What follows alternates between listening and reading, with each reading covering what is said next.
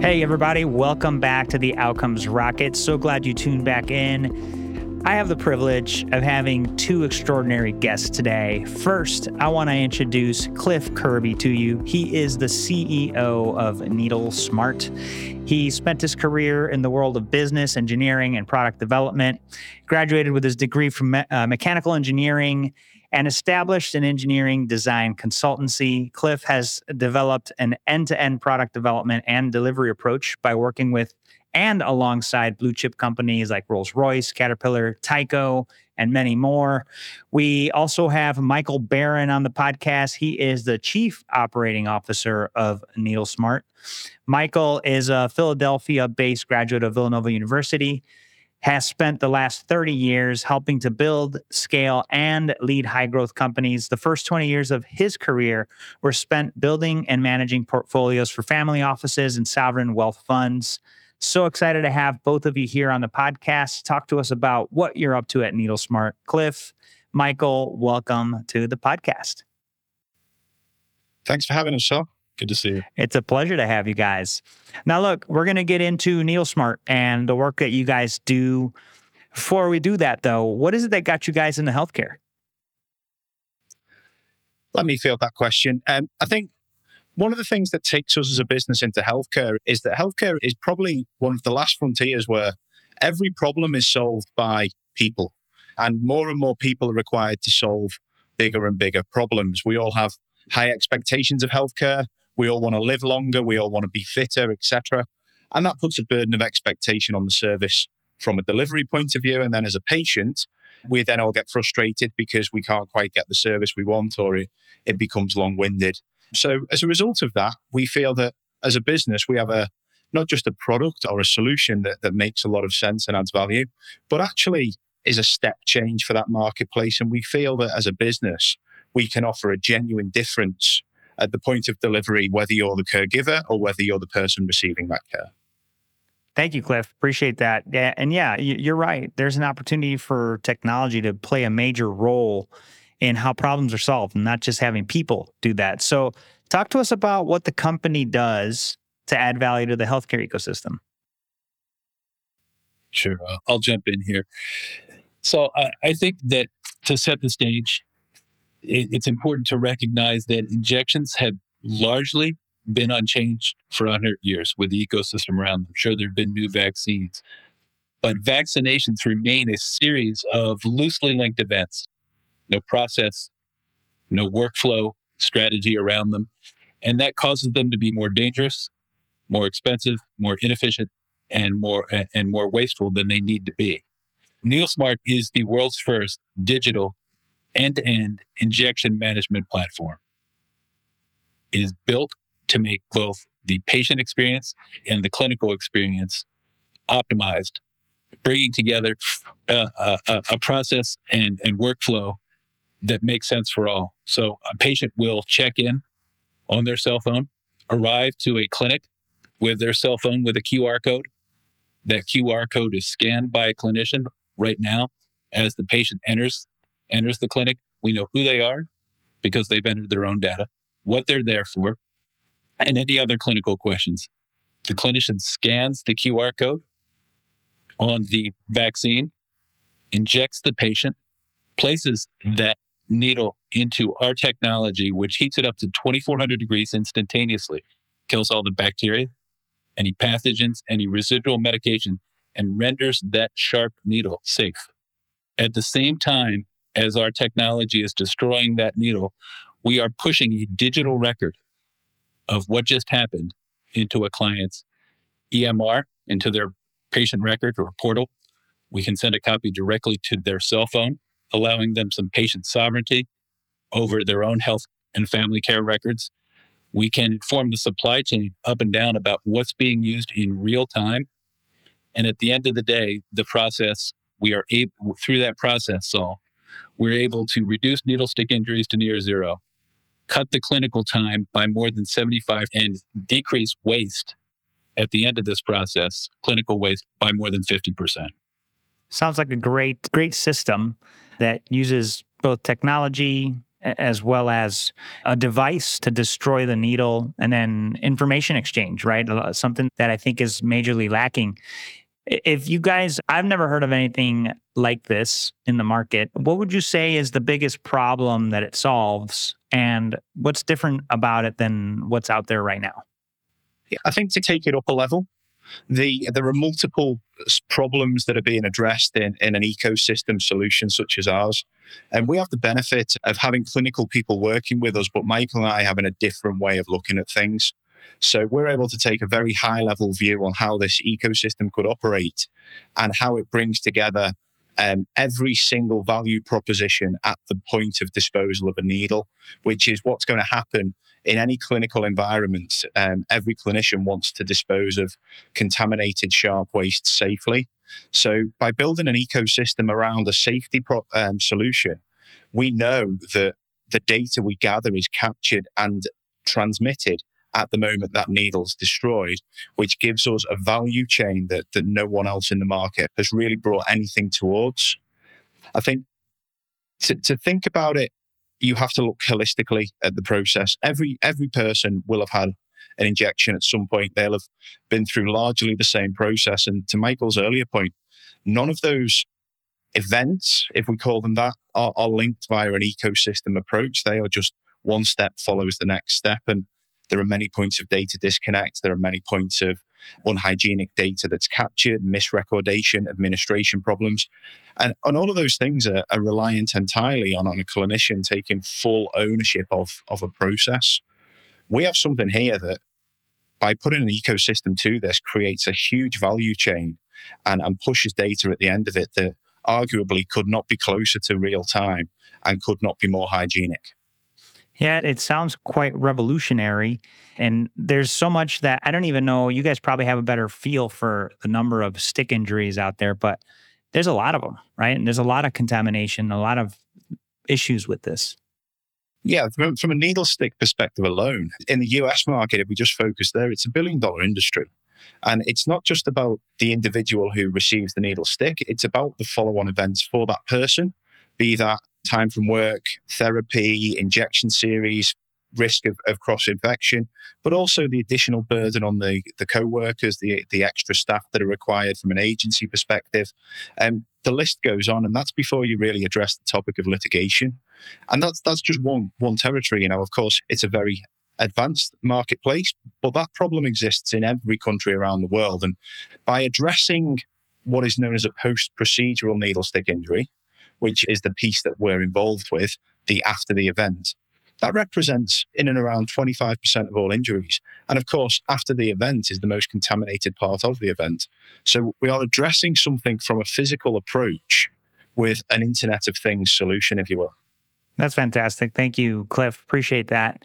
And look, when when companies and leaders like yourselves develop platforms and technologies setbacks happen. And we like to learn from setbacks because we feel we oftentimes get more from those than the wins. Can you share one that happened with you guys and what a key learning that came from it was? Yeah, well, I think let me start on that and then let, let's like let's ask Michael to pick up on it because it's part of our journey together as well.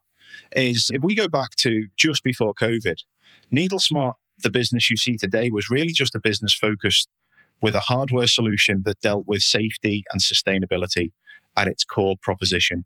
And we entered the marketplace in 2020 or were entering the marketplace in 2020 and we were hit by lockdowns.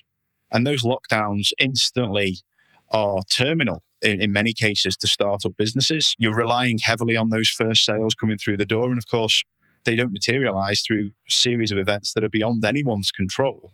At that moment in time, you're faced with that old phrase it's, it's not failure, it's feedback. And it's what do we do now? And at the same moment, I was building a concept in my mind around a digital ecosystem that could support the hardware, which is what you see in front of you today. We were looking at other opportunities prior to the vaccination marketplace, but of course, COVID placed that front and center in our mind. And then the evolution of that software platform is what really started Michael and I working together some years back, really very early in, in the lockdown process, was because we both coalesced around the fact that an ecosystem technology that can deliver very clean, easy data, very capable data that can be reachable by clinicians and patients was something that we both agreed was not just something we wanted to see in the marketplace, but we thought was going to add huge value. And genuinely is the reason that brought us together working initially on screens for a very long period of time, you say? Yeah, I, I, think that when you look at, at, at, the silver lining of, of, of that story, especially what was happening, Saul, during COVID, you, you can see the stress that, that clinicians were under. And it really, I think, crystallized, galvanized our, our belief and focus on, on being able to, to safer. One of the things that we say often around our, uh, our shop is that nobody got into healthcare, right? No clinician got into healthcare to be an administrator. And that's no slight to hospital or, or, healthcare administration. But the two of those are very different things. And what we've done and what's happened is that the burden continues on to fall onto on the shoulders of clinicians. By reimagining this and looking at this, we came up with a solution that really meets clinicians right at their workflow to be allow them to interact and spend their time where they're going to have the most impact. Additionally, where Cliff talked about as a direct result of that, looking at this product process differently we started to, to really better understand the power of data. And we're moving into the next frontier about what could be rather than what is. Yeah. And thank you. Thank you, Michael and Cliff, for that. And the data piece is fascinating, right? There's so much time that that people spend logging things into the EHR, into the EMR. Hey, one less thing to log in is music to any clinician's ears. And then if you have the safety pieces of a patient comes in, there's no mix up in who they are and what type of record is being submitted. Billing benefits from it, so uh, I see a lot of a lot of benefits in your platform for sure. And kudos for navigating the environment where could have thrown you guys off. You guys used it as a launching pad to evolve in a lot faster way. And so you guys are in the thick of it now. You're doing an incredible job with the technology. What's a healthcare trend or tech that you think is going to change healthcare as we know it today? Yeah, Saul, this isn't going to surprise you because uh, your your guests have said this in, in the past, and we look at one of the most powerful trends in healthcare right now. It's not going to surprise you. It's AI. Now, it's probably one of the most hotly talked about topics within healthcare, and yet at the same time, while there's a lot of heat around that issue, there's most certainly not a lot of light. Conversations tend to focus with AI about how doctors' jobs are going to be easier. They talk about generative AI providing solutions to questions. We've looked at the opportunity slightly differently. We think that the power of this data is going to provide real world, real time solutions to being able to access underserved markets and misunderstood markets in real time. Let me give you an example every year they roll out flu vaccine data. And they talk about the number of people that got a, a, a flu injection here in the United States. Now, that is a misnomer because that's actually the number of doses that were produced, not the number of people who got vaccines. But if you break that down to a more localized level in real time, rather than looking backwards at what happened in 2022 or 2021, you could say this year right? Using a, an injection management platform, you could understand neighborhood by neighborhood where vaccine uptake was happening in real time. That data, that intelligence allows you to create a prescriptive real time plan, whether that be at the county level, whether that be within certain neighborhoods, whether that be through certain clinics, whether that be through certain insurance companies, to be able to go out and reach members of, of the community who might need access, who might not have access, who might need different types of messaging to be able to understand where they could go, what was available, what the risks were. And by using an injection management platform tied back together, Saul, the experience is easy, it's safer, it's more efficient, and more sustainable. So when somebody has a positive outcome with something, they're more likely to do it. And one of Cliff and I's more favorite phrases nobody's ever lost money making things easier for people. So this, at the end of the day, is easier for both healthcare consumers and clinicians. I love that, Michael. That's a great quote. Uh, nobody has ever lost money making things easier for people. Love that. Um, no, that's great. And then, Michael, great summary there. I, I think it's such a great example of how we can leverage the technology you guys are building for public health, for community health, and ways to really be smarter about how we plan and allocate resources for the health of our communities.